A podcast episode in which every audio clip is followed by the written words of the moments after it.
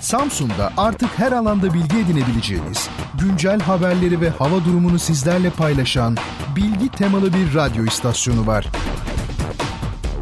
Radyo Gerçek yayında. Bertan Ronayla Duyuşlar.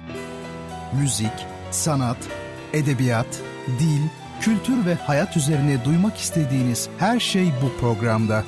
Bertan Ronayla Duyuşlar her çarşamba saat 22'de Samsun'un Gerçek Radyosu'nda.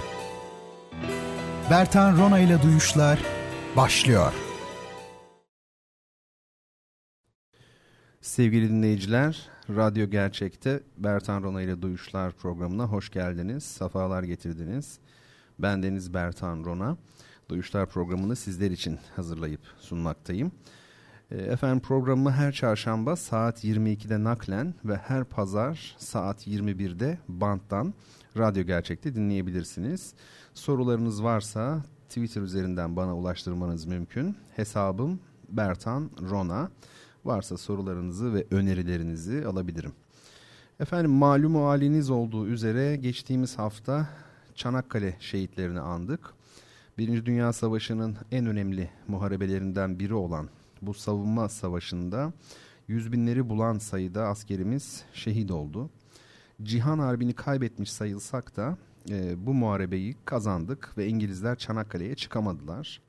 Bu yönüyle 3000 yıl aradan sonra yaşanan ikinci bir Truva, daha doğrusu Troya vakasıdır benim için Çanakkale. E, bu muharebenin dünya tarihini etkileyen son derece önemli sonuçları oldu. İngilizlerin Çanakkale'ye çıkamamaları e, sosyalist Ekim devrimini kolaylaştırdı ve hızlandırdı. Zira İngilizler Rusya'da komünistlere karşı ayakta durmaya çalışan Çar'a yardım da götüreceklerdi. E, bu gerçekleşemedi. Bizim e, vatanımız e, aslında tarih boyunca her zaman istilacı güçlerin ilgi odağı olmuştur. Sadece jeopolitik konumu veya yeraltı işte yerüstü zenginlikleri açısından değil, son bin yıldan beri İslam yurdu olmasından dolayı da Hristiyan Avrupa'nın hedefi olmuştur bu topraklar. E, şöyle bir geriye bakıp düşündüğümüzde Haçlı seferlerinin neredeyse tamamının e, bu topraklarda ya da buradan geçerek gerçekleştirildiğini görebiliriz vesaire vesaire. Bu arada yeri gelmişken şunu da belirtmek isterim. E, Türkiye topraklarını bir köprüye benzetmek günümüzde bir moda adeta. Bununla pek çok kavmin buradan geçip gittiği belirtilmiş oluyor. Bunu anlıyorum e, anlamıyor değilim. Ama dikkat edelim bu benzetme sanki bizim de aynı durumda olduğumuz e, ya da olacağımız gibi çok böyle sinsi ve tehlikeli bir alt metin de içeriyor kanımca. E, Türkiye bin yıl önce Türkler tarafından yurt edinildiğinden beri kanımca köprü olma vasfını tamamen kaybetmiştir. Neyse e, bunlar da benim düşüncelerim bir bahsi diğer tabii detayına girmenin yeri ve zamanı değil. Ancak ben e, Anadolu'yu, Türkiye'yi bir köprüye e, benzetmenin çok da do- doğru olmadığı kanaatindeyim. Kısaca onu söyleyeyim. E, şimdi birkaç noktaya daha temas etmek istiyorum e, Çanakkale Savaşı ile ilgili. Bunların ilk ikisi dil ile alakalı noktalar. Birincisi muharebe kelimesi dikkatinizi çekmiştir. Başlarken savaş yerine muharebe veya harp dedim. E neden böyle yaptım? E, zira ikisi birbirinden farklı manalara sahip. Muharebe bir savaşın içindeki çarpışmalardan herhangi birini ifade ederken harp o savaşın tümünü anlatan bir kelime. Mesela e, Çanakkale Savaşı'na Birinci Dünya Savaşı kapsamında bir çarpışma olduğu için Çanakkale Muharebesi demek gerekir. Ama Dünya Savaşı'nın tamamı Birinci Cihan Harbi'dir.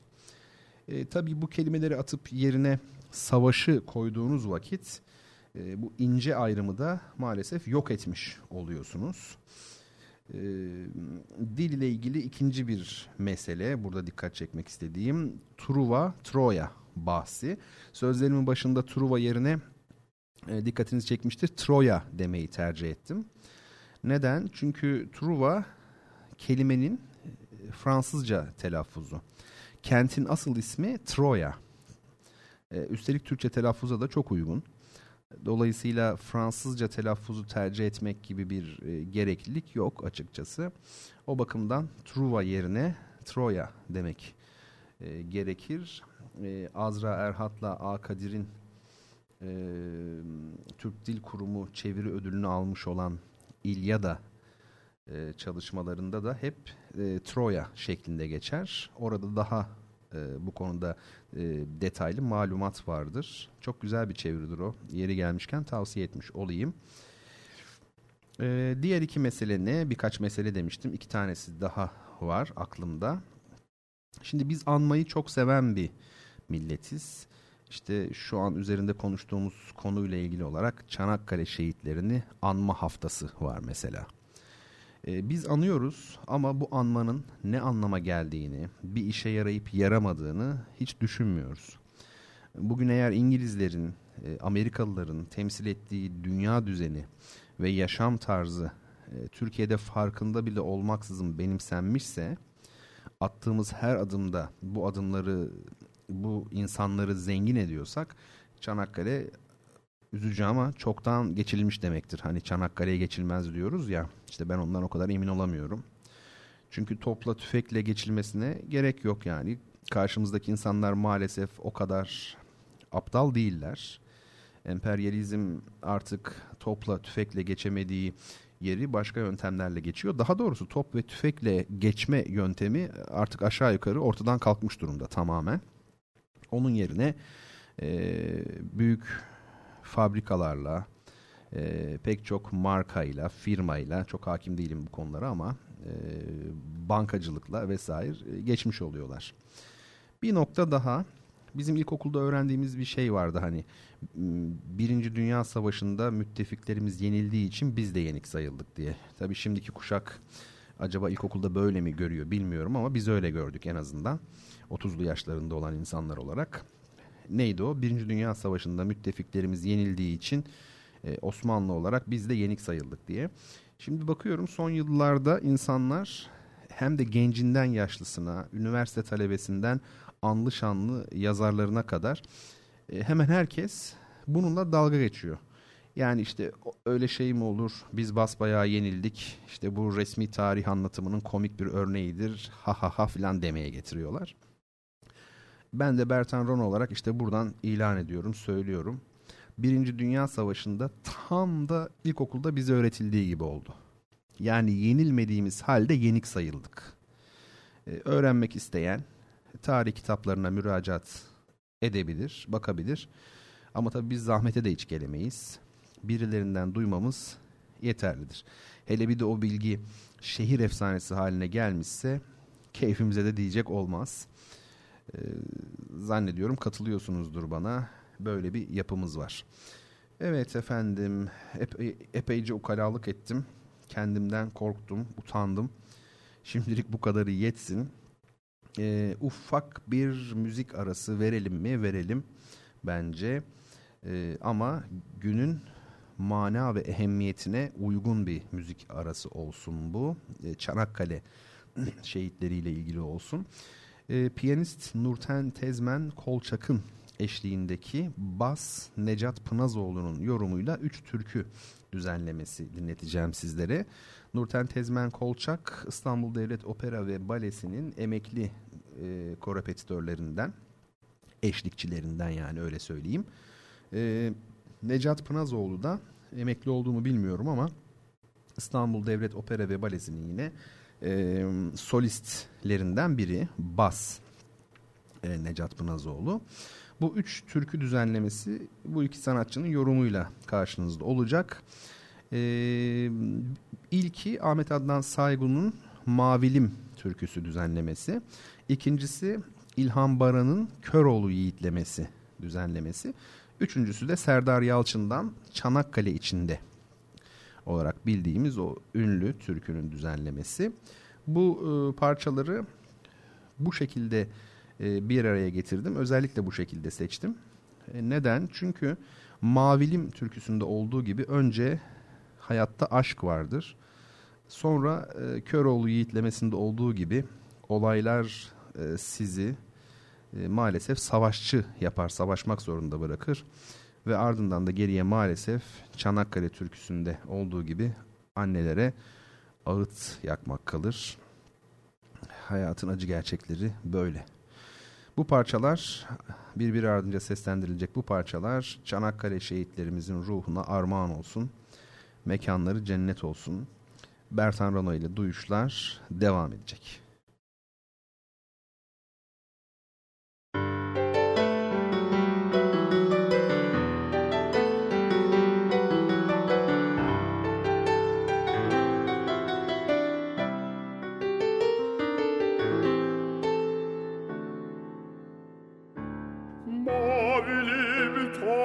Başında mavilim taş başında incili fes başında mavilim incili fes başında mavilim kız niye ağlamıyor? Kız niye ağlamıyor? Nişanlın kırk yaşında mavilim Nişanlın kırk yaşında mavilim Kız mavili mavili mavilim Kız mavili mavili mavilim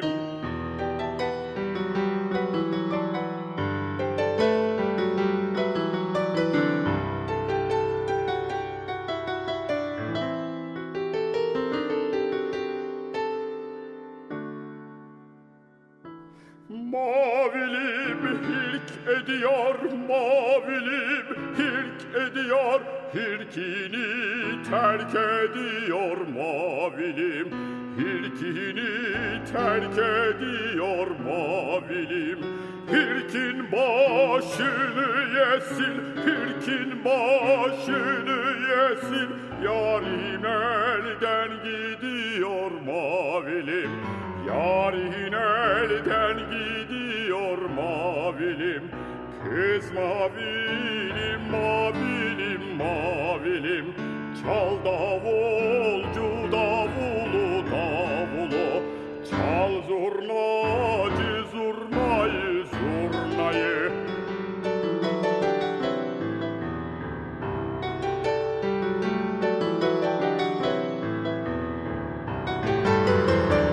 Mavilim kalk gidelim mavilim kalk gidelim feneri yak gidelim mavilim. Feneri yak gidelim mavilim. Güzele doyum olmaz güzele doyum olmaz. Bir çala bak gidelim mavilim. Bir çala bak gidelim mavilim. Çal davulcu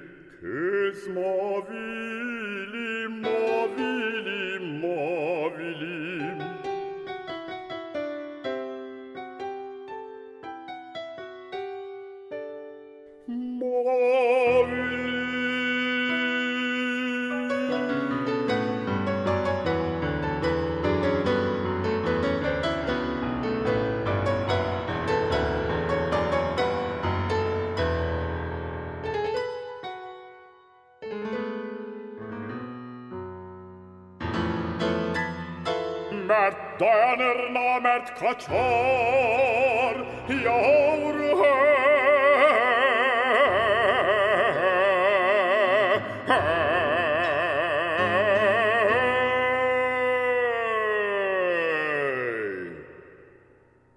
Meydan gümbür gümbürlenir Şahlar şahı divana can Divan gümbür gümbürlenir.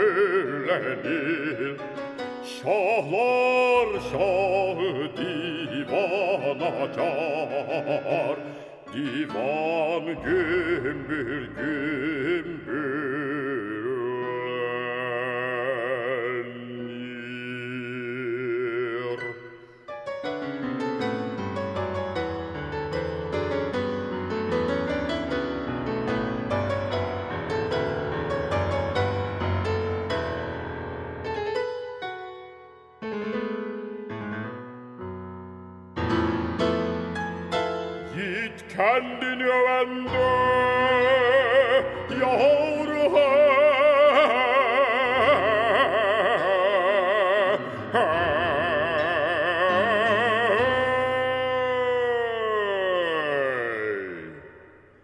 Oklar menzili dövende Şeşber kalkana dende Kalkan gümbür gümbürlenir Şeşber kalkana dende Kalkan gümbür gümbürlenir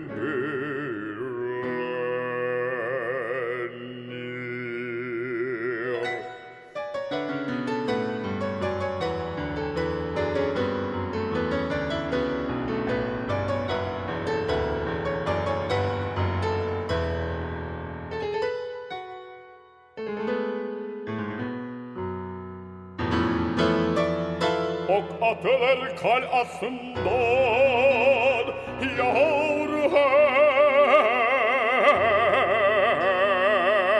he, he.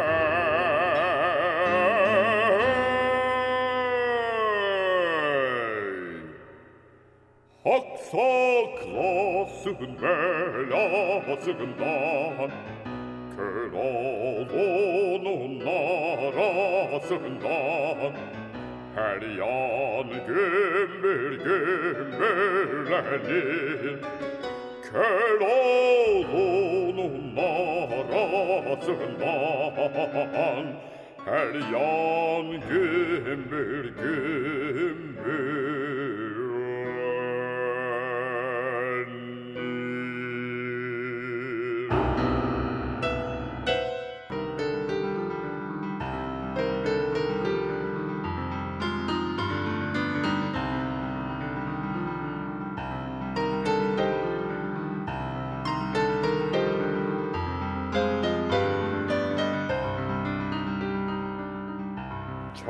Çanakkale içinde aynalı çarşı.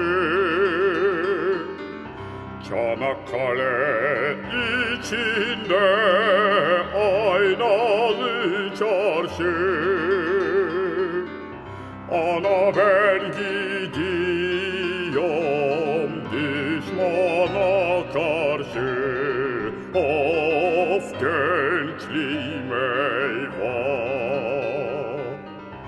Ana ben gidin.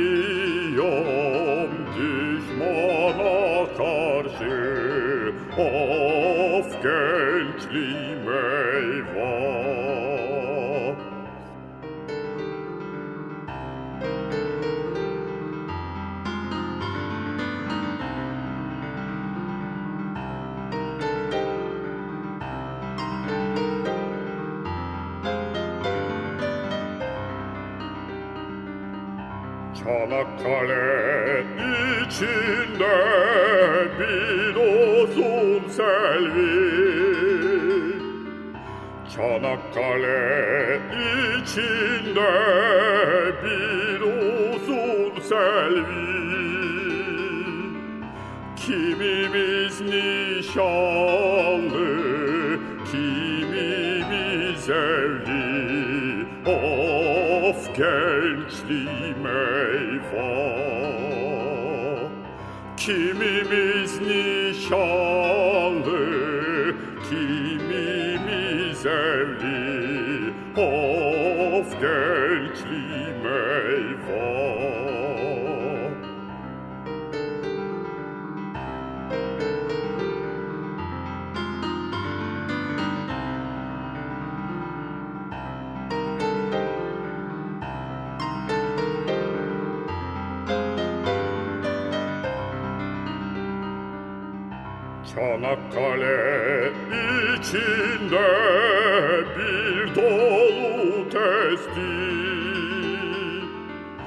Çanakkale içinde bir dolu testi.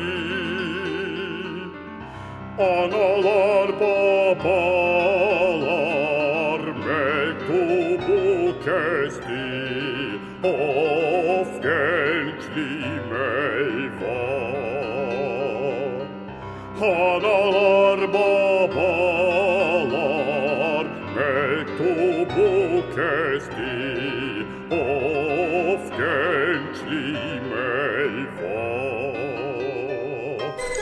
Radyo Gerçek Reklam Samsun turizmine katkı verdik, golf turizmine yelken açtık. Türkiye'nin ikinci büyük golf sahasını Samsun'a kazandırdık. Sizin için Samsun Büyükşehir Belediyesi Radyo Gerçek Reklam Bertan Rona ile Duyuşlar devam ediyor. Sevgili dinleyiciler, Radyo Gerçek'te Bertan Rona ile Duyuşlar programındasınız. Programım devam ediyor. Müzik, sanat, edebiyat, kültür, dil ve hayata dair tınıları duymaya çalıştığımız Duyuşlar programını ben Deniz sizler için hazırlayıp sunuyorum. Sorularınız varsa Twitter hesabım Bertan Rona üzerinden bana iletmeniz e, mümkün. Önerileriniz varsa yine aynı şekilde onları da alabilirim. Geçen hafta e, daha doğrusu 10 gün kadar önce İzmir'deydim. Hem sevgili anneciğimi ziyaret ettim e, hem de Hekimoğlu operamın İzmir Devlet Opera ve Balesi'ndeki e, premierini gördüm. Premierden önceki gün genel prova vardı. Ben de genel provayı görmek üzere evden çıktım. Ancak konak tarafında şöyle biraz dolaşıp işte nostalji yaşamak üzere evden oldukça erken çıktım. İzmir'i bilenler vardır mutlaka. İzmir Operası El Hamra e, sarayında, binasında, konakta bulunuyor. Bu saat kulesinin hemen arka tarafında yani. E, şimdi bendeniz konservatuardaki talebelik yıllarımda e, okulum Balçova'da, evim ise Karşıyaka'da olduğu için feribotla e, gidip gelirdim. Ama zaman zaman konaka uğrar, konağa uğrar biraz dolaşırdım. Konağı mı, konaka mı? İşte bu da enteresan bir şey herhalde konağa. Biraz dolaşırdım. E, konak tarafında özellikle gittiğim yerlerden biri ise e, besteci Necdet Levent'in müzik eviydi. E, şimdi size biraz ondan söz edeceğim. Şimdi müzik evi diyorsam aklınıza böyle bir müzik kursu falan gelmesin. E, önemli eserlerin partisyonlarının, notalarının, e, müzik kitaplarının ve yaylı çalgı aksesuarlarının satıldığı bir mekan. E, yeri gelmişken söyleyeyim tabi orkestra şefinin önündeki notaya partisyon veya Almanca söylenişiyle partitur deniyor. Orkestradaki enstrümancıların önünde doğal olarak sadece kendi çalgılarıyla seslendirecekleri notalar, notalar olur. Yani kemancının önünde niye flüt notası dursun? E, violonselcinin önünde sadece violonsel notası vardır. E, ama şef e, bit tabi bütün çalgıların notalarını görmeden e, eseri idare edemez. Dolayısıyla bütün orkestra notaları bir aradadır. İşte biz buna e, partisyon ya da partitur e, diyoruz. E, Necdet Levent'in Levent Müzik Evi'nde bu partiturlardan, partisyonlardan vardı. Ben de dediğim gibi zaman zaman oraya uğrar. E, hem yazmak üzere nota kağıdı alırdım, incelemek için partisyonlar alırdım hem de e, Necdet Levent ile sohbet ederdim. Necdet Hoca, Necdet Hoca o zamanlar şöyle bir hesap ediyorum 2000-2006 yılları arası olduğuna göre 80'li yaşlarındaydı. Ancak o kadar dinçti ki müşterileri veya misafirleri olduğunda sohbet bir saat de sürse ayakta dururdu. Hatta bazen ben yorulurdum, o yorulmazdı. Ee, şimdi Necdet Levent'i neden anlatıyorum size? Çünkü kendisi aynı zamanda bir besteci. Hem de konçertoları, bale müzikleri, yaylı kuartetleri olan bir besteci. Ee, hatta ben de konservatuvardaki hocalık dönemimde hocalık yaparken talebelerime onun piyano parçalarını çaldırmıştım hatırlıyorum. Necdet Levent hiç konservatuvara gitmemiş ancak kendi kendini yetiştirmiş. E, ve ne yazık ki hak ettiği ilgiyi görmemiş olmakla beraber İzmir'in e, müzik hayatını bilenler tarafından tanınan biridir. E, bizde hep böyledir zaten. Konservatuarlar kendileri dışındaki insanları genelde yok sayarlar. Halbuki çoğu kere kendileri de pek matah değildirler bir konservatuar mezunu olarak söylüyorum. Mozart'ın hatta Stravinsky'nin de konservatuar okumadığını söylediğiniz zaman konservatuarlar kaçacak delik ararlar. Ben her zaman söylerim eğitim ve teknik donanım e, bence silah gibidir. Silaha benzer. Ruhunuz ve Allah vergisi istidadınız e, ve insanlara söylemek istediğiniz şeyler ise e, kurşundur. Eğitim ve teknik beceriyle istediğiniz kadar üstün bir silah edinmiş olun.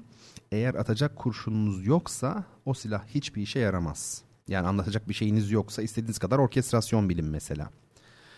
Ama tabii insafı elden bırakmayalım. Tersi de doğru. Ruhunuz, istidadınız var diyelim. Anlatacak şeyiniz var diyelim, derdiniz var.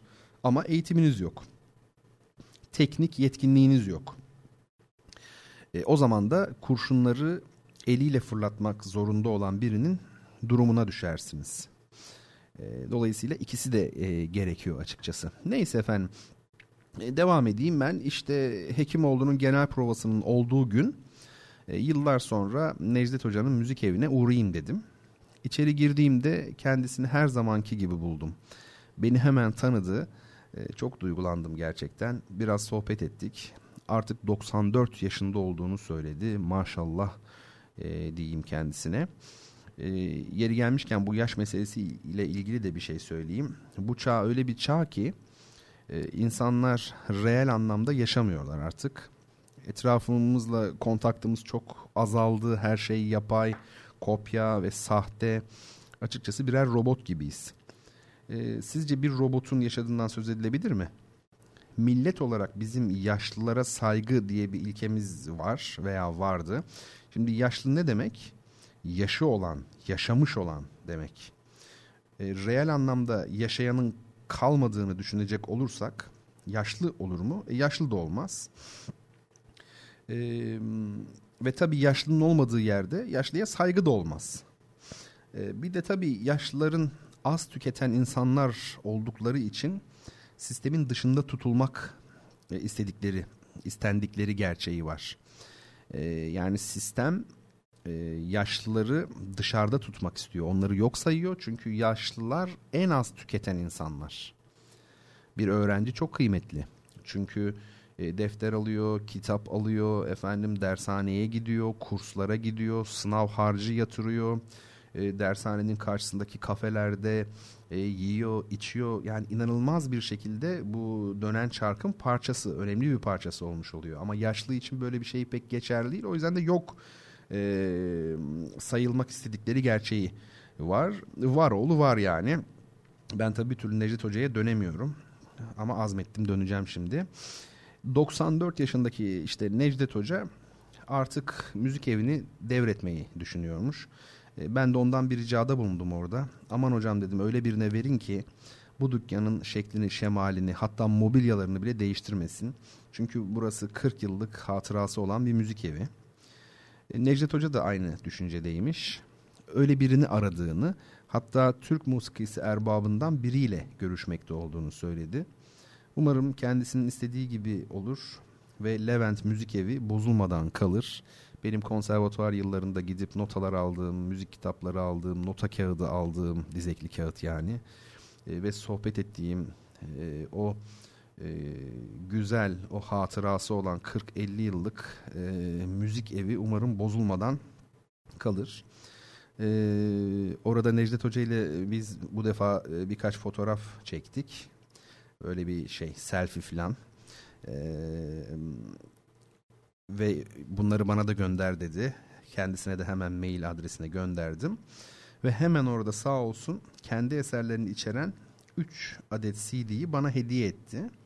Bunlar piyasaya çıkmamış CD'ler, kompakt diskler. Biri çok değerli kemancımız Cihat Aşkın'ın piyanist Mehru, Ens Mehru Ensari ile birlikte kaydettiği ve yine Cihat Bey'in bizzat Necdet Hoca'ya getirip hediye ettiği bir kompakt disk. E, hocanın keman piyano eserlerinden seçmeler içeriyor. Diğer diskte ise Necdet Levent'in Sunrise Quartet tarafından Amerika'da seslendirilen ikinci yaylı çalgılar dörtlüsünün e, kaydı var. Üçüncü CD'den söz etmiyorum çünkü o biraz bilgisayar seslendirilmesi galiba. E, bu arada sizler YouTube'dan Necdet Levent'in keman konçertosunu da e, dinleyebilirsiniz. Ben sizin için sözünü ettiğim ilk kompakt diskten e, parçalar seçtim şimdi. Güzelce bir dinleyelim. Hakikaten e, çok nadir bulunabilecek e, eserler dinleyeceksiniz birazdan. Çok çok e, az e, bulunan e, parçalar bunlar. E, dediğim gibi yani bunu Cihat Aşkın kendisi kaydedip kemancı Cihat Aşkın piyanist Mehru Ensari ile birlikte kaydedip e, bizzat Necdet Levent Bey'e götürüp vermiş. Necdet Hoca da beni görünce duygulandı. O da bana bunu sağ olsun hediye etti. Zannediyorum bu parçaların hiçbir yerde kaydı yok. Piyasada falan bulmanız zaten mümkün değil. E, YouTube'da da bulamazsınız. Yani hiçbir yerde aşağı yukarı yok. Ve ne kadar güzel müzikler olduğunu, ne kadar hoş, zengin, e, insanı alıp götüren, hayal dünyasını zenginleştiren, renkli, e, tasvirci, betimleyici müzikler olduklarını göreceksiniz birazdan. Şimdi bunlar Necdet Levent'in Opus 23 Çoban Yıldızı bale süitinden yine bestecinin kendisi tarafından keman ve piyanoya uyarlanmış parçalar. E, arka arkaya isimlerini söylüyorum ben size. Uvertür, Balıkçılar, Genç Balıkçı, Yemeni Dansı ve Kızların Dansı. Kemanda Cihat Aşkın, piyanoda Mehru Ensari. Bertan Rona ile duyuşlar devam edecek efendim.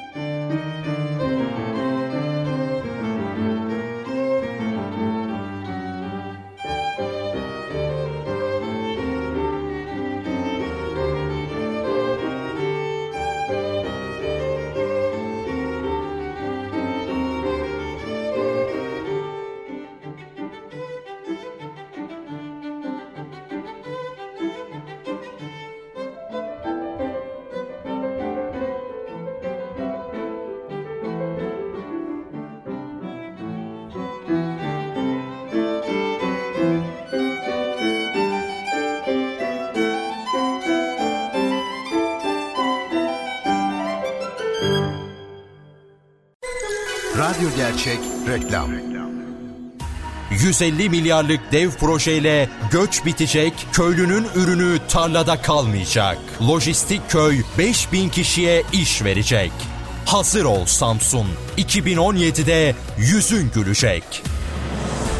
Sizin için Samsun Büyükşehir Belediyesi. Hedef göstermek için. Güç için. Baskı kurmak için değil, yalnızca gerçeklerin sesi olmak için buradayız. Gerçeklerden korkmuyorsanız Samsun'un gazetesi Gazete Gerçeği takip edin. Radyo Gerçek reklam. Bertan Rona ile Duyuşlar devam ediyor. Sevgili dinleyiciler, Radyo Gerçek'te Bertan Rona ile Duyuşlar programındasınız. Ben Deniz Bertan Rona. Müzik, sanat, edebiyat, kültür, dil ve hayata dair tınıları duymaya çalıştığımız Duyuşlar programını sizler için hazırlayıp sunmaktayım. Sorularınız varsa Twitter hesabım üzerinden bana ulaştırın lütfen. Hesabım Bertan Rona şeklinde. Bir arkadaşımız yaşlı kelimesindeki yaş ile ıslak anlamındaki yaş kelimesi arasında bağ olup olmadığını sormuş. Biraz garip bir soru oldu ama ben anladığım kadarıyla evet yani yaşlı kelimesinin içinde bir yaş var ya yaşamaktaki yaş bununla ıslak anlamındaki yaş kelimeleri arasında bağ olup olmadığını sormuş. Efendim bağdan da öte neredeyse denklik var. Şöyle ki bildiğiniz üzere hayat su ile yani ıslaklık ile yani yaşlık ile başlıyor aslında. Kuru olan yaşamıyor demektir. E, yaş olan ancak yaşar. E, hatta bizim yeşil kelimemizin aslı yaşıl biçimindedir. Yani yaş olan. Hakikaten de su almayan bir bitki kurur gider, sararır. Su alan ise yeşil olur. Yunus Emre sordum sarı çiçeğe diyor ya hani işte o çiçeğin sarı olması tesadüf değildir efendim.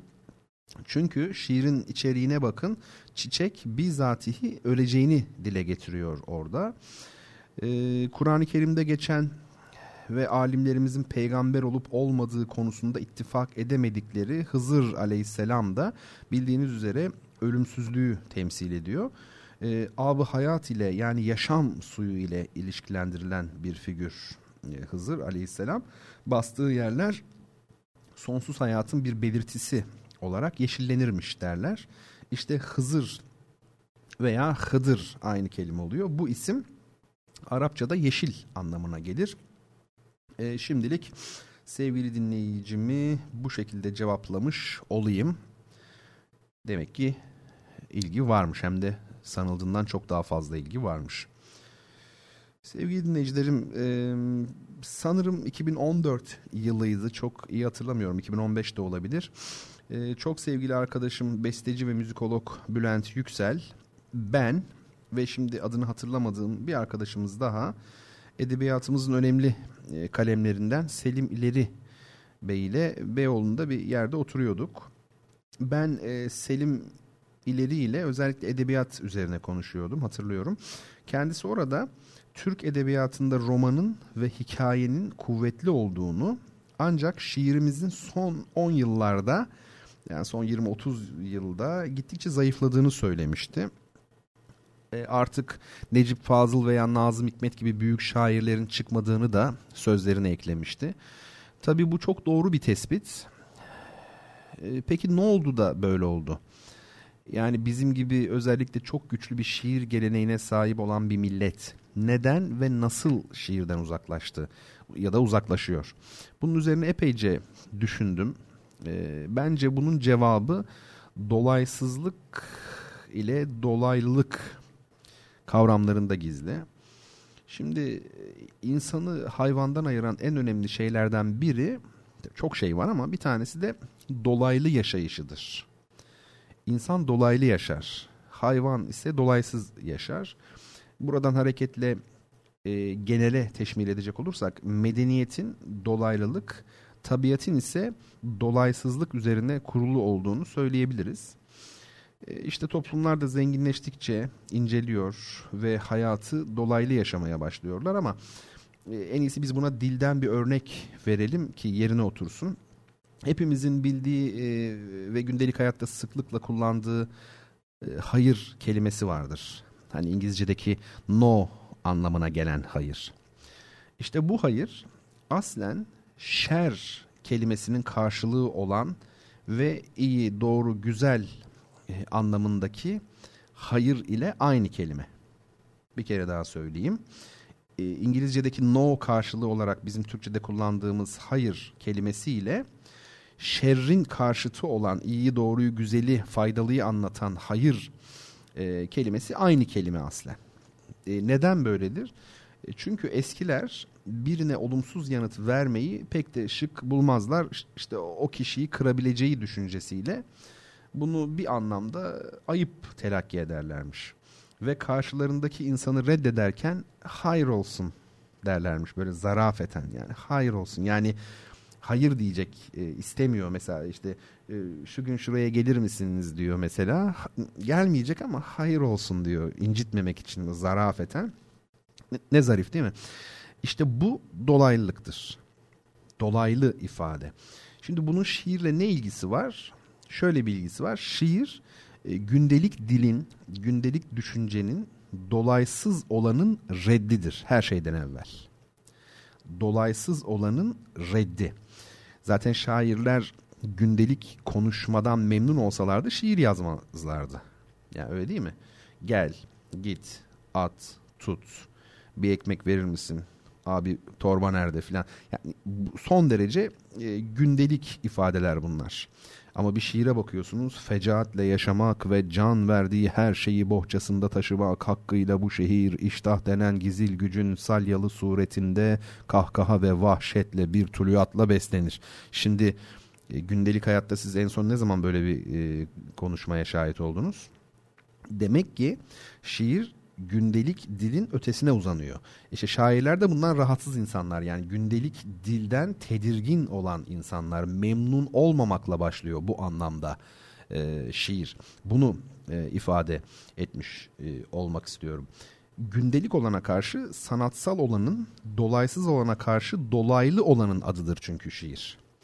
Türk toplumu son 30 yıldır hayat kavgasından, eğitimsizlikten, yoksulluktan ve sair sebeplerden dolayı kanımca güzellik duygusunu, zarafetini, dolaylılığını, derinliğini maalesef ciddi oranda yitirdi. Çok mu karamsarım bilmiyorum ama bence öyle.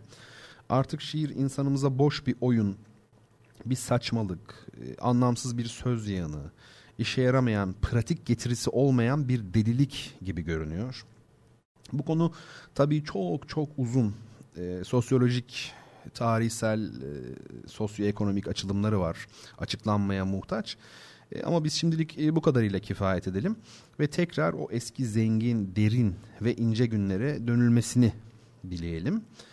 E, ben de şimdi bu düşüncelerimden hareketle programımda şiire sıklıkla yer vermeye karar verdim. Yani her e, bölümde e, mümkünse bir şiir okuyayım diyorum sizlere. E, bakın şimdi içinde öyle soyut söz oyunları olmayan, çok yalın ama bazı gerçeklere çok güzel işaret eden bir şiir okuyacağım size. E, bu şiirde ölüm anlatılıyor ama e, ölümle birlikte hayatın ne kadar yalan olduğu da anlatılıyor aslında. İnsan ilişkilerine dair de ciddi bir eleştiri söz konusu. Orhan Seyfi Orhon'un kim Orhan Seyfi Orhon? Hece'nin beş şairi olarak adlandırılan grubun üyelerinden biri. Ee, özellikle 20. yüzyılın ilk yarısında etkinlik göstermiş. Pek çok şiiri de e, bestelenmiş olan e, bir şairimiz. Orhan Seyfi Orhon. Bence onun en güzel şiirlerinden biridir. Vasiyet. Bakalım vasiyeti neymiş şairin. Dostlarım toplanın öldüğüm zaman. Riyayı bir günlük bir yana atın. Tutunuz tabutun kenarından bir derin çukura beni fırlatın. Kalınca büsbütün sizden uzakta Vücudum çürürken kara toprakta. Uzanın rahatça sıcak yatakta. Yaşamak gururu içinde yatın.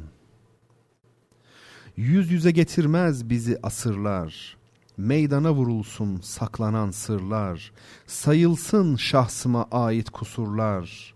Korkmayın içine yalan da katın. Anlayım kimlermiş dost sandıklarım. Muhabbetlerini kıskandıklarım. Anlayım ne boşmuş inandıklarım. Şu yalan hayatı bana anlatın. Dostlarım anmayın artık adımı. Siliniz gönülden eski yadımı. Kırınız sonuncu itimadımı. Ölünce bir daha beni aldatın.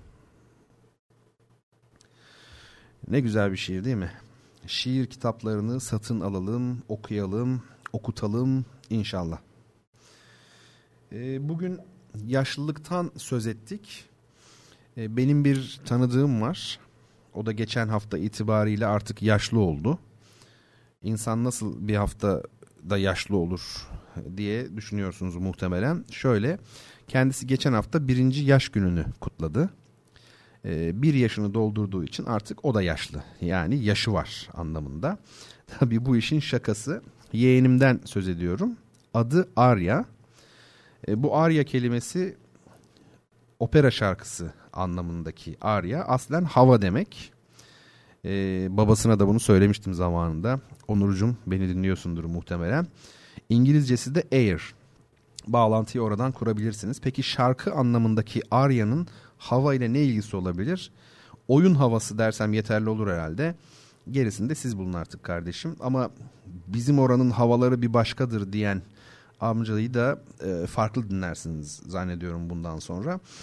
Evet yo- yoğunluğum nedeniyle sevgili Aryacığımın e, doğum gününde bulunamadım ne yazık ki geçtiğimiz hafta. E, ben de buradan kendisine bir doğum günü hediyesi göndererek vaziyetini kurtarmaya çalışacağım. Ee, sevgili Arya'cığım çok güzel bir doğum günü geçirmiş duyduğum kadarıyla.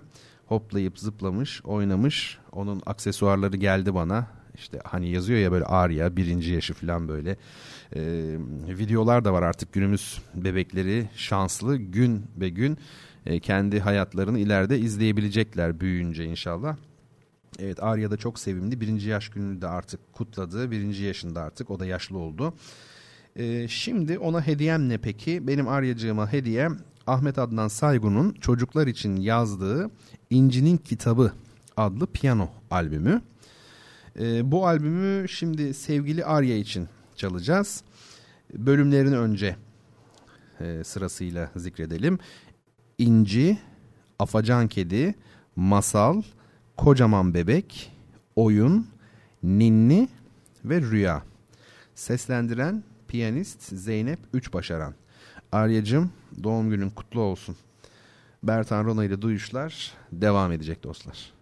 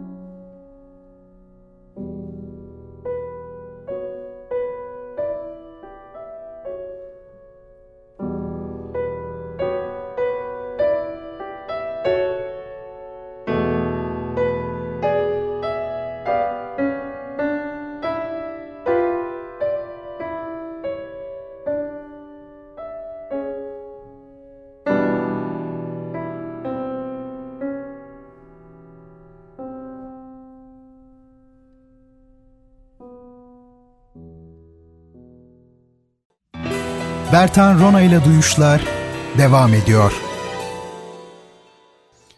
Sevgili dinleyiciler, Radyo Gerçek'tesiniz. Bertan Rona ile Duyuşlar devam ediyor efendim. Ee, bu gece sizlere tanıtmak ve önermek üzere e, kütüphanemden bir film ve üç kitap seçtim. Tanıtmak derken tabii hepsini tanıyor, biliyor da olabilirsiniz. Ama bu yazarları, yönetmenleri bilmeyen, eserlerini görmemiş olanlarınız mutlaka vardır. Ben her hafta seçimimi yaparken öyle uzun uzadıya düşünüyor değilim, onu belirteyim. Topa gelişine vurmayı seven biri olarak evden çıkmadan önce çalışma odama giriyor ve an itibariyle dikkatimi çeken ve hoşuma giden filmi, kitabı her neyse raftan çekip alıyorum. Bu akşam da e, Vittorio De Sica'nın Bisiklet Hırsızları filmiyle Gerard Fink'in Antik Mitolojide Kim Kimdir kitabı, Thomas Mann'ın Venedik'te Ölüm kitabı ve Molière'in Tartüf adlı eserini seçtim. Sizlere şimdi çok kısa bir biçimde bunları tanıtayım. E, Bisiklet Hırsızları bütün zamanların en iyi 10 filminden biri olduğu söylenen bir film. Tabii bu konuda farklı listeler var. Neye göre, hangi kritere göre seçiliyor tartışılır. Ama bütün zamanların en iyi filmlerinden biri olduğu tartışılmaz. Ee, sinema sanatıyla yakından ilgilenenler zaten e, çok çok iyi bilirler bu filmi. Ee, Vittorio De Sica'nın filmi 1948 yapımı siyah beyaz bir film. Şöyle yazmış bu DVD'yi ben ne zaman almıştım? 2006-2007 yıllarında İstanbul'da almış olmalıyım. Şöyle yazıyor arkasında İtalyan yeni gerçekçilik akımının başyapıtı olan Bisiklet Hırsızları dünya sinemasının en önemli filmlerindendir. Eskimeyecek öyküsü, yalın dili ve güçlü oyunculuğuyla bu filmi her sinema tutkunu izlemelidir. Tabi biraz klişe e, şeyler, spotlar bunlar. E, ama çok önemli bir film olduğu e, kesin. Yılmaz Güney'in 71 yapımı Umut filmi vardır. Türk sinemasının en iyi filmlerinden biri o da. E, hem bisiklet hırsızlarını hem de e, Umut filmini izleyenler Yılmaz Güney'in planlar, açılar, sekanslar vesaire açısından e, Desika'dan ne kadar etkilendiğini görürler. Umut da siyah beyaz bir film zaten. E, bu da öyle. Bisiklet hırsızları da öyle. E, daha fazla uzatmayayım. E, şiddetle tavsiye olunur efendim. E, ne seçmişim başka? Molière. Molière'i bilirsiniz. 17. yüzyılın ve bütün zamanların en büyük Fransız komedi yazarı. E, eşsizdir gerçekten Molière komedileri. E, cimri, e, kibarlık budalası e, çoktur yani hep bilirsiniz duyduğunuz isimler bunlar. Tartüf bunlardan bir tanesi e, sahtekar, e, üçkağıtçı bir din adamını anlatıyor. Bir e, papaz ama aslında üçkağıtçı Tartüf adlı bir karakterin başından geçenler. Yine çok klişe bir ifade vardır güldürürken düşündüren diye. E, Tartüf gerçekten öyledir. Çok çok ince bir kitap. Bakıyorum şöyle üstelik boyutları da küçük olmakla beraber 97 sayfa. Yani iki saatte insan bu kitabı okuyabilir. Belki daha da kısa bir zamanda okuyabilir. Şöyle televizyonunuzu, radyonuzu, bilgisayarınızı her neyse evde kapatın bir akşam. Güzelce e, yerden aydınlatma olsun şöyle hoş güzel bir sarı ışık veren bir lamba. E, ve Tartüf'ü okuyun. Sizi alıp götürsün. Hem gülün hem hayal kurun. Hem de öğrenin. Eşsiz bir oyundur gerçekten. E, piyestir. Metin olarak bunu okuyabilirsiniz. Thomas Mann Venedik'te Ölüm e, Thomas Mann 20. yüzyılın en büyük e, Alman romancısı. Thomas Mann'ın pek çok tabi ünlü e, eseri var. Venedik'te Ölüm bunlardan biri. Bir yazarın e, Venedik'e gitmesini ve Venedik'teki e, salgın e, sırasında hastalığa yakalanarak ölmesini, orada bir Tadzio isimli genç bir Polonyalı çocuğu çok beğenmesini e, ondan etkilenmesini anlatıyor bu roman.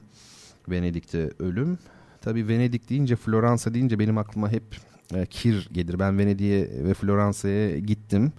E, birer defa oraları gördüm. E, kirli yani şöyle yaz aylarında e, Venedik her tarafta yerlerde e, güvercin affedersiniz pisliği dışkısı e, olan bir şey şehir. E, Thomas Mann da işte oradaki salgın hastalıktan bahsediyor. Floransa ile ilgili de e, Orta Çağ'ın ne kadar karanlık ve kirli olduğunu gerçekten e, anlamak isteyen e, Boccaccio'nun Il Decameron adlı öykülerini e, okusun veya e, Pier Paolo Pasolini'nin e, aynı öyküler üzerine çektiği daha doğrusu oradan aldığı 13 hikaye üzerine çektiği e, aynı isimli filmi izlesin.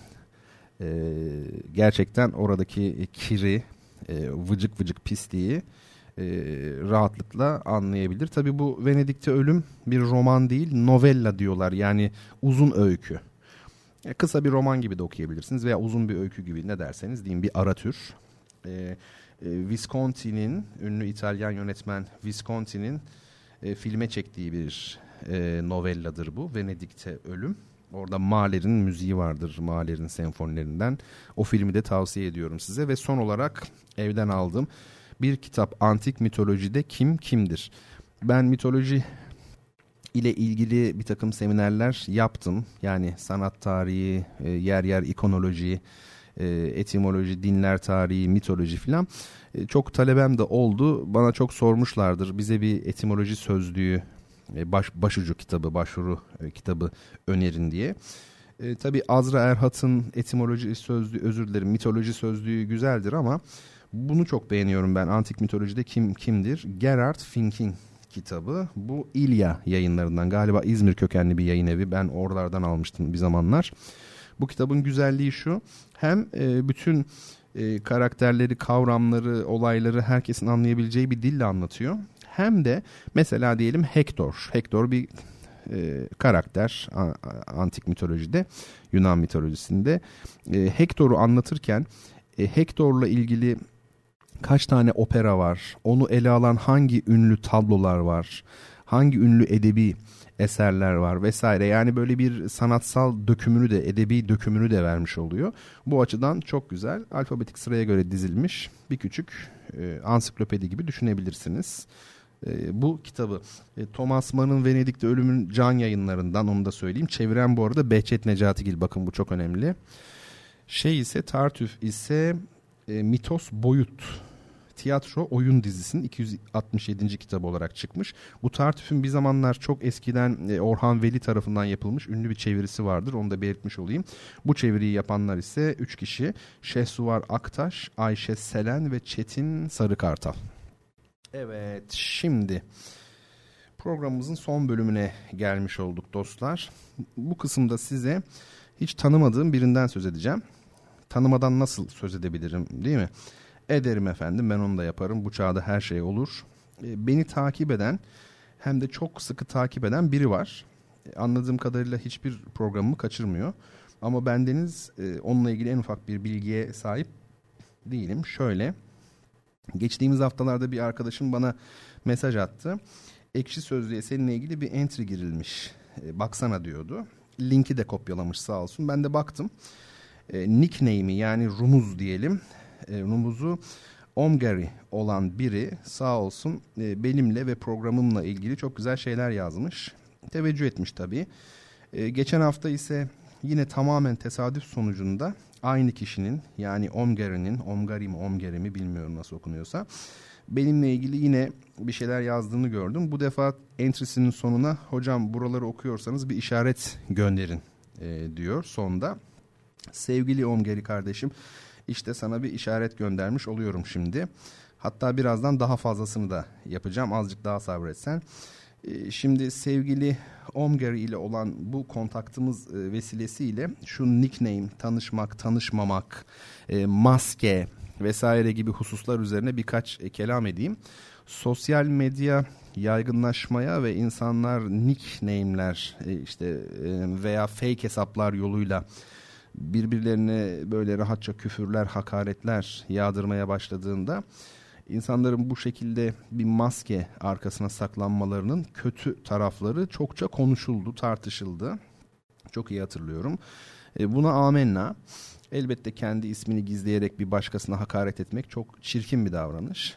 Ama ben bu maske e, veya nickname hadisesinin tam tersi yönden olumlu bir tarafı da olduğunu düşünüyorum. Çünkü e, hem insanlar kendi fikirlerini çeşitli kaygılarla rahat ifade edemedikleri bir dünyada bu şekilde ifade edebilme imkanı buluyorlar. Hem de e, daha önemlisi sosyal hayatta zaten yeterince maskeli olan insanlar bu yolla kendileri gibi olabilmeyi başarıyorlar. Yani kabul edelim hepimiz bir oyunun içindeyiz. Shakespeare dünya bir tiyatro sahnesidir diyor ya hani e, ben de buna mukabil Türkiye bir film setidir demiştim bir zamanlar. E, demem o ki hepimizi bu setin içinde yönetmenin bize verdiği rolü oynuyoruz hepimiz. E, aramızdaki farklar da zaten bu rolü oynadığımızın farkında olup e, olmayışımızda biraz. Benim bir sözüm vardır. En tehlikeli rol farkında olmadan oynanandır diye. Allah hepimizi oynadığımız rolleri idrak edebilecek nasiplerden eylesin. Amin. Ee, işte sevgili Omgeri senin ne yaşını, ne cinsiyetini, ne mesleğini, ne yaşadığın yeri biliyorum. Dediğim gibi bunun avantajlı tarafları o kadar çok ki. Şimdi ben senin mesela 65 yaşında bir hanım veya 17 yaşında bir delikanlı olduğunu bilseydim e, koşullanacak sana dair verilmiş kararlarla, ön kabullerle yaklaşacaktım belki de. E, hepimiz bunu yaparız maalesef. E, çünkü toplumsal bellek bize bunu öğretir. 65 yaşındaki kadın şöyle biridir. Şunları ister, hayata şöyle bakar. Yapabilecekleri ve yapması gerekenler şunlardır vesaire. 17 yaşındaki delikanlı için de böyle kurgularımız vardır. Velhasıl ben Omgari'ye dair e, hiçbir şey bilmiyor olmanın değerli olduğunu düşünüyorum ve bunun artı taraflarını değerlendirmekten yanayım. Sevgili Omgeri, madem programımı çok seviyorsun takip etmeye devam et öyleyse. E, hem benim aforizmalarımı da bilerek ya da bilmeyerek tarihe not düşmüş oluyorsun. Sen daha önce gençlerin tanımadıkları hayat değil kendileridir sözümü yazmışsın. E, bak bugün de iki özlü şey söyledim. Biri Shakespeare'in dünya bir tiyatro sahnesidir sözüne nazire olarak söylediğim Türkiye bir film setidir sözü. Diğeri ise en tehlikeli rol farkında olmadan oynanandır sözü. E, bizim gibi insanların bilgi ve düşünceleri miri malıdır. Ben o nedenle bugüne kadar bütün fikirlerimi altına imzamı atma kaygısı gütmeden ortalığa saçtım. Ama internet öyle bir şey ki yazdığınız nokta bile sonsuza dek orada kalıyor. Şimdi arkadaşlar yavaş yavaş toparlayacağız. Ee, bu benim takipçim Omgari kendini yılların rocker'ı olarak tanımladığı için ben şimdi kapanış parçamı ona hediye ediyorum. Tabi tahmin edebileceğiniz üzere bir rock parçası seçtim. Ama öyle çok bilinen parçalardan değil de e, Joe Satriani'den seçtim. E, Satriani'nin Profesör Zachafunculus and the Mystery of Rock diye güzel telaffuz ettim bilmiyorum. Bu albümünden Aşık Veysel isimli çalışma. Hayır yanlış duymadınız. Aşık Veysel. Satriani e, Veysel'imizin ünlü kara toprağını kendine göre yorumlayıp albümüne almış.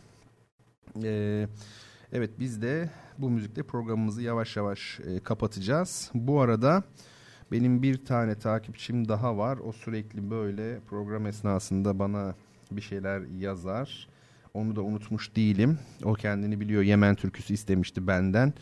Ee, sırf onun için e, Yemen türküsüne dair kendi yapmış olduğum piyano ve şan düzenlemesini eski defterlerin arasından çıkardım. Şimdi iki arkadaşım bir soprano bir piyanist onu çalıştılar kaydedecekler.